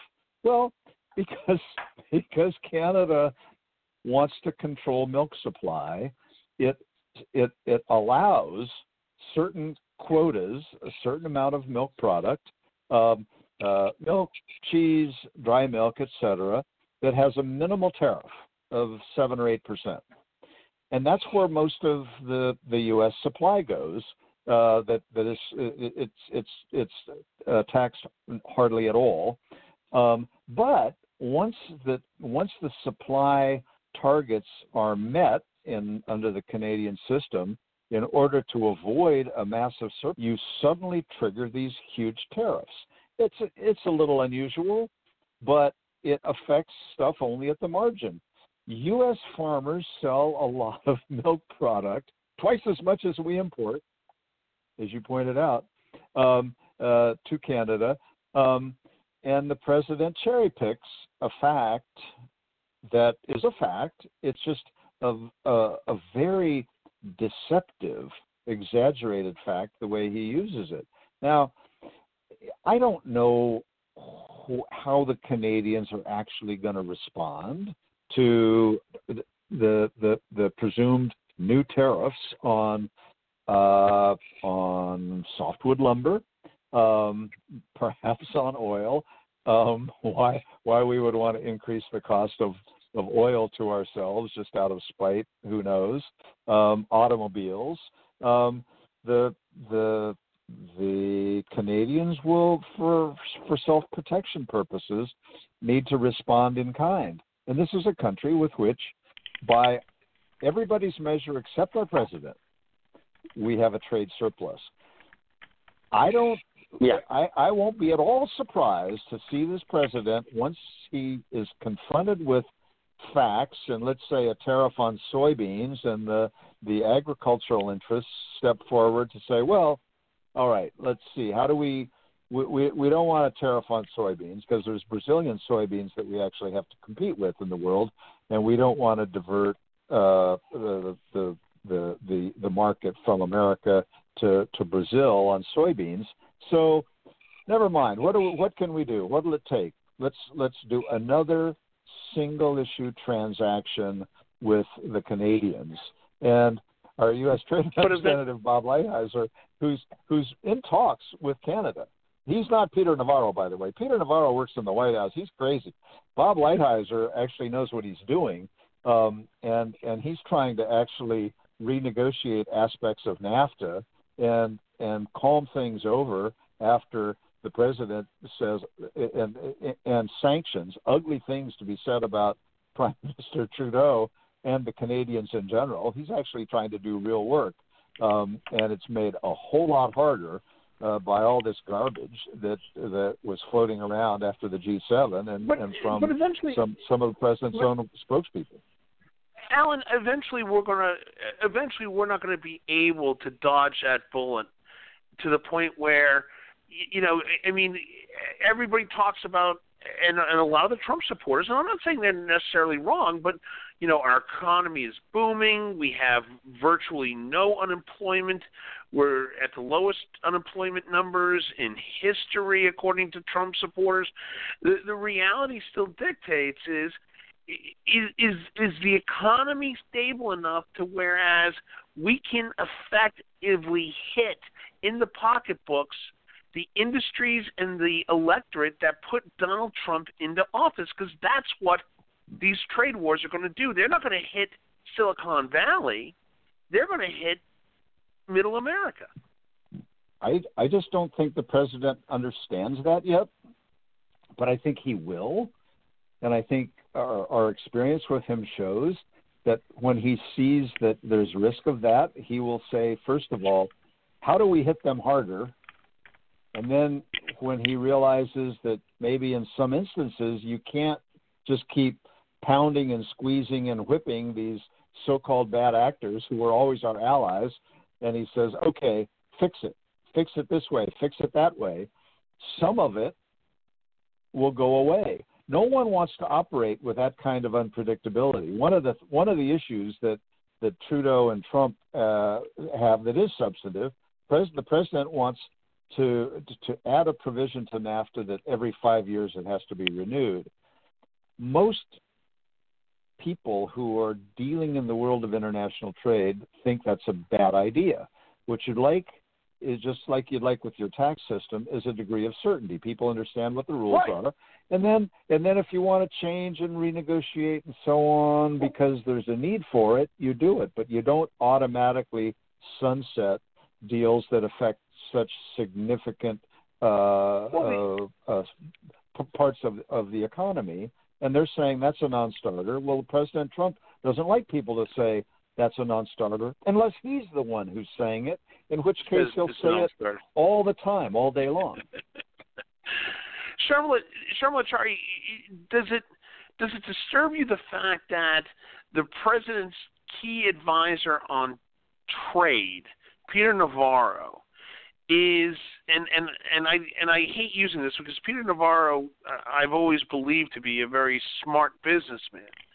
But does it bother you that Peter Navarro, the, the, the, the president's chief advisor on trade, is ignorant to the reality of what's going on, almost to the detriment of the people that put Trump into office, the, the people in the Midwest, the people in agriculture, the people in manufacturing. Yes, but no more so that it bothers me that so many of the president's appointees are ignorant of the field to which they're appointed, right? If you look at, you know, for anyone from Betsy DeVos to uh, Secretary Ben Carson to Secretary Rick Perry to uh, German Ambassador Richard Grenell, so many Okay. of the president's appointments are Okay. incredibly ignorant and sort of incapable of doing the job that he's assigned them that yes peter like yes peter navarro's comments bother me and yes you know it is unfortunate that we have this sort of inc- incredible trade hawk uh, you know advising the president but I, I don't think that he is any better or worse than any of the other any other of the other presidents incredibly ignorant and bad appointments Right. Well, you know what? We're gonna we're gonna blow through the uh, we're gonna blow through the break. We we've taken this a lot this segment a lot longer, so I'm gonna blow through the break. Uh, just want to talk a little bit about uh, the latest developments in uh, in the special world of the special counsel here in Washington D.C. As we talked about last week, the incredible stupidity of some of the people inside Trump world. Uh, I give you Paul Manafort. Uh, we reported last week that uh, Paul Manafort had, in fact, been accused by the special counsel's office and brought before a federal judge of apparently witness tampering, and yet uh, he still did it. So anyway, well, we've now had a brand new indictment handed down by the special prosecutor's office.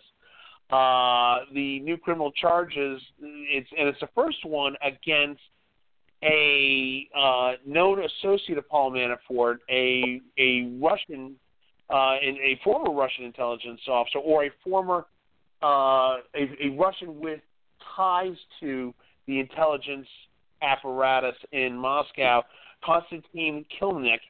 Uh, both of them have been charged uh, by the Justice Department for uh, obstruction of justice by way of tampering with witnesses. The new charges, the first public ones against Kilimnik, start with the allegations that, uh, in fact, on open phone lines and open emails and open texting, Paul Manafort and Kilimnik were trying to get to people, witnesses on the on the special counsel's list, and trying to get them to corroborate stories together.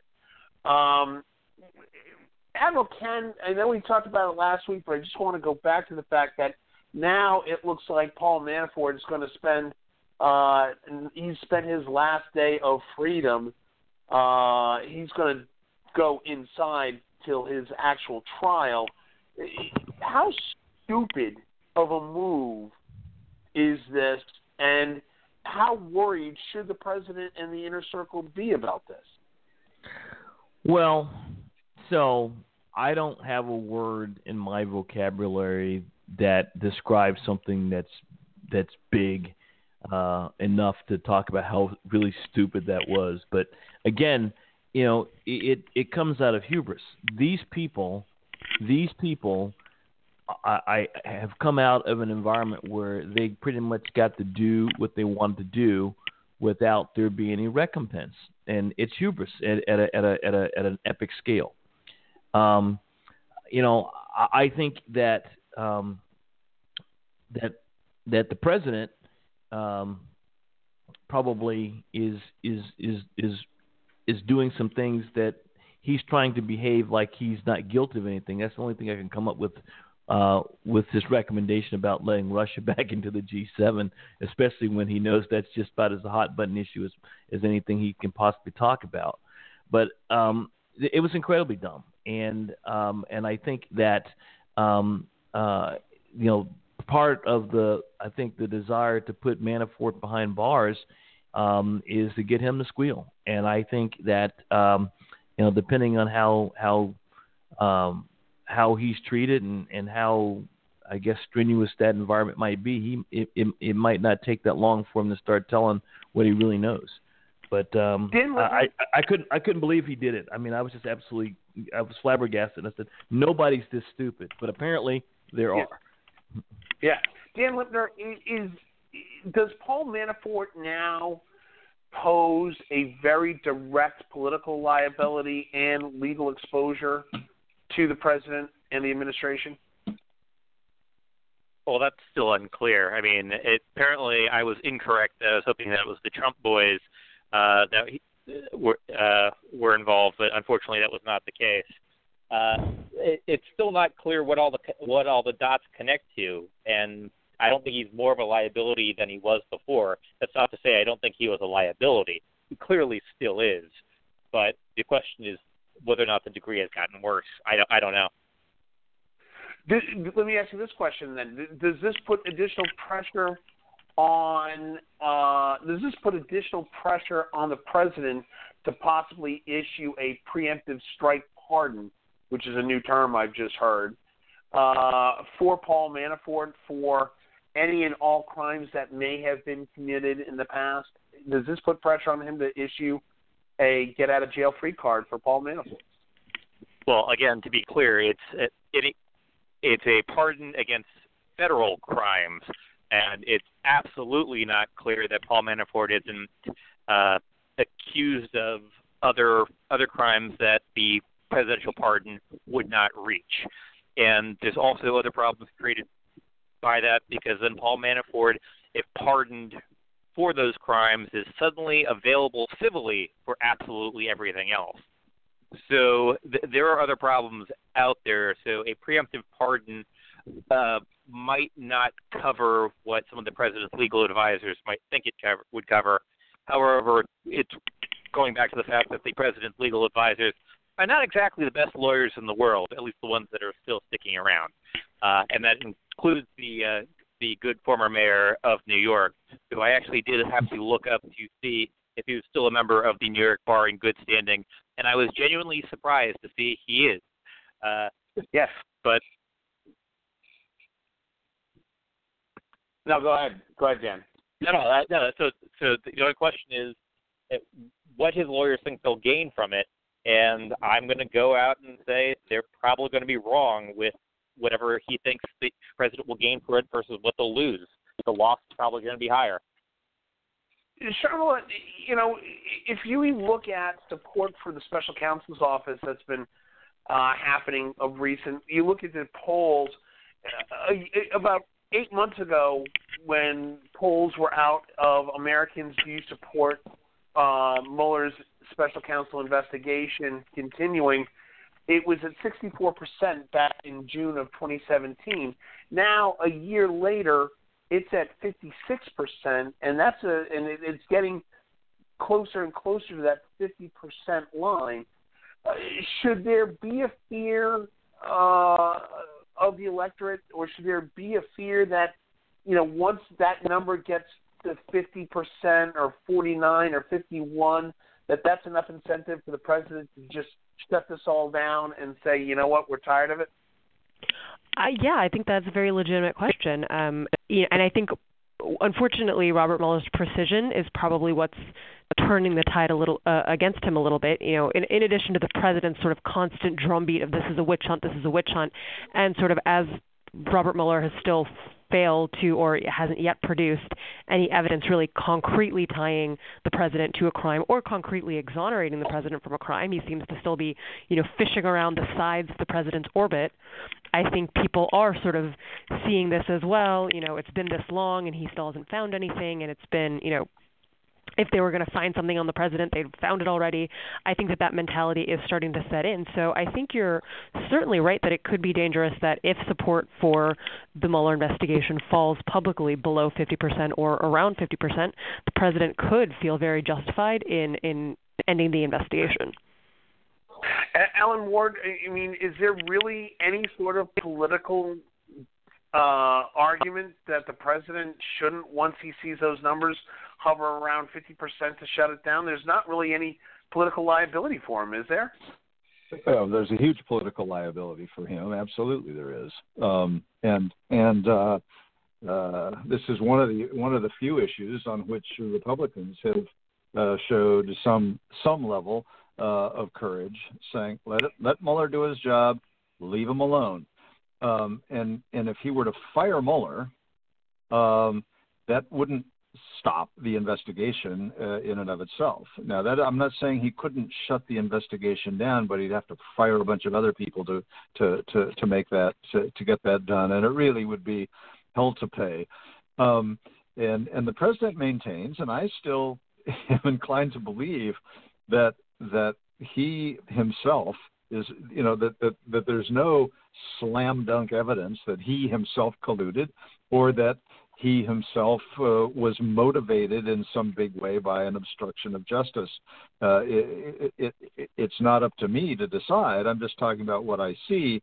Um, uh, with regard to Manafort, Manafort's problems are the are are Manafort's problems.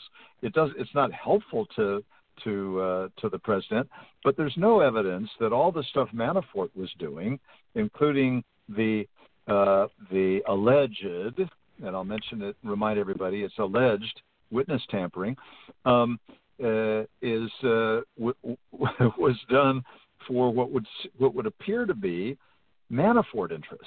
Manafort trying to protect himself, not Manafort trying to protect the president, but Manafort trying to protect his own behavior over in recent years in representing Ukraine and bringing in other people to represent Ukraine interests, but not report it, not uh, not report income apparently, and not file the required forms for people who were lobbying uh, on be- on behalf of Ukraine.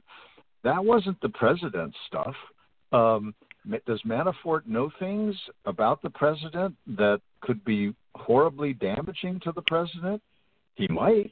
I think there's a lot of evidence that whatever Manafort was up to in joining the campaign, not taking uh, pay, um, now that we know so much about what he's been doing in recent years, um, you, you, you can see a strong case for Manafort trying to protect his own personal financial interests and doing it in a way where where he could have this elevated position with a guy that Manafort correctly saw as a as a as a viable, legitimate uh, candidate for president and possible victor. Um, it's just that uh, his his problems caught up with him before he could be part of the winning team. Um, I don't see that. Uh, you know, there, there's obviously a lot we don't know about the Manafort uh, Trump uh, relationship, but just because we don't know about it doesn't mean it was nefarious and secret and uh, full of collusion. After all, Manafort's close partner, Rick Gates, his right hand guy for a dozen years, turned, cut a deal with Mueller. That's presumably why we know about this alleged uh, witness tampering, because Gates provided uh, data about it. Um, it's very harmful to Manafort, but it's not necessarily. It doesn't necessarily implicate the president. I think the president's just going to say, "Sorry, Paul, uh, you're on your own out here, buddy." Um, and then, if and when he's convicted, um, uh, the president can make a make a judgment on whether he would want to be helpful or not. And no matter what happens to the Mueller investigation, the Manafort charges are are going forward. He's set for trial in I think July and September. He's got one in D.C., one trial in D.C., and one trial in uh, in Virginia. And as people have pointed out, even if the president chose to pardon him for federal crimes, there are a host of state crimes um, not least of all is tax evasion, um, that that uh, that he would be subject to, no matter what the president does. I, I, I think Manafort's out there exposed in a pretty lonely way, um, and Mueller is pouring on the pressure. But to get for Manafort to turn, um, yeah. Hello, we lose I think we lost Alan. Okay. Oh, uh, just, just, I'm, just. I'm still here, but I guess I wasn't heard. No, no, no, no. You broke off there for a little bit, Alan. Sorry about okay, that. Sorry. Yeah, I heard okay. you guys. I hear you guys. So anyhow. Okay. Um, uh, Dan Lipner, let me, let me go to Dan Lipner real quick. Last comment is, uh, does does it make sense for the president, as Alan pointed out, to just let see where the chips fall and say, you know, cut all ties with Manafort and let him let him hang. I mean, nothing this president does makes sense. So let's just get that out of our our our, lexicon when referring to Trump. Uh, but as far as whether or not it makes sense for him legally, again, there's again doesn't make sense to even try to guess what he's going to do. But it's worth noting on two points, and one of which is the justice should not be laid at the hands of public opinion for an Ill, uninformed electorate. That's point number one. Point number two is we still have no idea what Manafort has.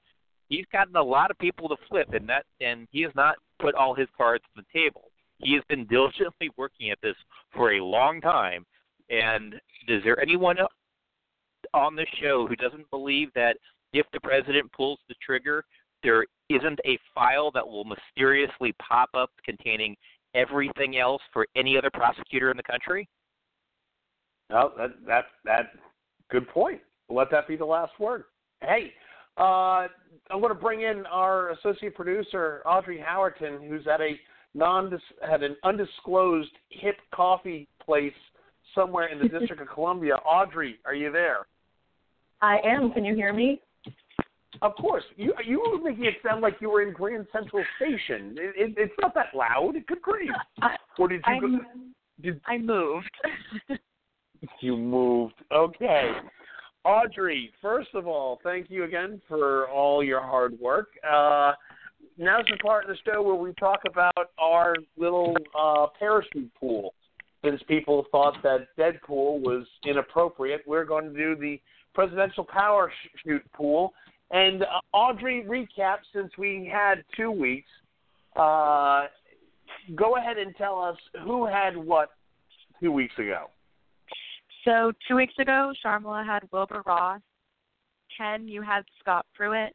Dan, Stephen Miller. Alan, John Kelly, and Justin, you had Rod Rosenstein. All five of those people are still working in the administration. However, I would like to note two separate people did leave the White House within the past week. Uh, the first was Kelly Sadler, who made the comments about uh, Senator McCain's health, and Stephen, I'm going to pronounce his name incorrectly, Chang, who was part of Trump's communication staff and on his campaign team way back when in 2016. Okay. All right. Now, also for the record, none of us got who person A and person B were, is my understanding, because we don't that know who person A and Correct. Okay. Well, I okay. think there, there was that an article in the Atlantic that hazards a pretty good guess the identity of person A, but none of us guessed it. Okay, but none of us guessed it exactly. So anyway, that being the case, uh, I will start this week. Admiral Ken, who do you have in the parachute pool? Or are you going to let it ride? I'm going to put in Sarah Huckabee Sanders because she was raised as a good Baptist Christian girl, and this this lying and cheating and and uh, fronting for the president's got to catch up with her conscience at some point. Wow. Okay. Uh, Sharmila Chari, who do you got? Um, you know what? I'm going to throw a curveball and go with Mr. Rudy Giuliani. Really? Yes, for Why his Rudy? Why Rudy? because the pres- president's finally going to wake up and realize the cumulative embarrassment that Giuliani has caused him, including a very unflattering article in Page Six today, and dump him. And, and because Melania is Oh. going to say, and because Melania is going to say dump him. Yeah. Oh wow. What what happened on page six? I didn't hear that. What happened on page six? Apparently, he was cheating on wife number three with mistress number four. The oh, good grief. Okay. With, with, excuse me, that with is, Miss, that is with, very presumptuous to say it's only mistress number four. sorry, but I'm thinking maybe with mistress number question mark. Yeah. yeah, oh, good God. Okay. Yeah, okay. Allegedly. Allegedly. Anyway, uh, Alan Moore, who do you pick? So this may seem a tad like morbid and unfair, but I'm going to go with Larry Kudlow. Oh, oh wow. You oh, you took it. I was going to go with that one. Darn it. Hey, hey, No, hey, you know what? Okay, Al- you, Alan? you take Kudlow. I'll take Navarro. I'll Alan? take Navarro. Okay. Alan just Yeah. Alan just redeemed himself. He is a real Republican. Republican. God bless you, sir. You, no, no, no, no. Give, give, give Larry Kudlow. I'll, I'll, I'll take. I'm going I'll with take I'm going with Navarro. I'm going with Navarro for the sin of apologizing. Oh wow. Okay. Uh, then I will take Larry Kudlow because I'm still un- I'm still not convinced that Larry Kudlow didn't have a Fred Sanford type heart attack. just to get out of working with this administration. I could I could see Larry Kudlow going, "Oh, this is the big one. Oh, this is the big one. It's coming." And yeah, I can't work for you anymore. Sorry, Mr. President. You're gonna have to find somebody else. Uh, Dan Lipner, did you pick? I have not picked because uh, Admiral Ken stole my standby of, of Sarah Huckabee, uh, even though I do firmly believe she's ch- checked out emotionally already. Uh, the I don't know. Sonny Perdue seems like he, he, he he's a more serious guy than this administration has to offer. Sonny Perdue. Okay, we're going with an obscure obscure pick. Why would he leave? Why would he want to be associated with the president? He wants to go fight point. for his farmers, man. That's what he'll do. Yeah, He'll go good, down. Good He'll go agricultural down fighting. secretary. He'll go down fighting for those tariffs. Anyway, okay. That being said, uh, Audrey, you got our entries. We'll post those obviously. And uh, Audrey, uh, uh, again, anything we missed during this week? Not that I know of. I think you guys covered everything. Excellent. That being said, He on the behalf Supreme of Court. oh, which one? Oh, which wait, which one? The Ohio. Ohio decision. Oh yeah, we forgot that one. All right, Audrey, we'll put that in the errors and omissions. Anyway, that being said, we'll talk about that next week. That being said, uh, on behalf of Admiral Ken Carradine, Sharmla sorry, Alan Moore, Dan Lipner, and our associate producer, uh, Audrey Howerton, I'm your host and moderator, Justin Russell. We will be back next Tuesday for the best political talk show you've never heard of. Hey, by the way, you can follow us on our Twitter account at Backroom Politics. You can follow us on our Facebook account, facebook.com slash Backroom Politics Radio. You can also check out our website, www.backroompolitics.org, where you can subscribe to From the Cutting Room Floor, our daily rundown of all things political inside and outside the Beltway, courtesy of Audrey Howerton.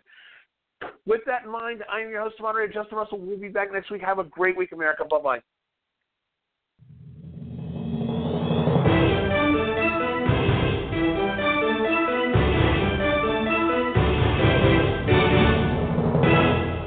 This is Backroom Politics.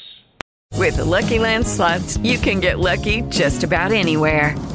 This is your captain speaking. Uh, we've got clear runway and the weather's fine, but we're just going to circle up here a while and uh, get lucky. No, no, nothing like that. It's just these cash prizes add up quick. So I suggest you sit back, keep your tray table upright, and start getting lucky.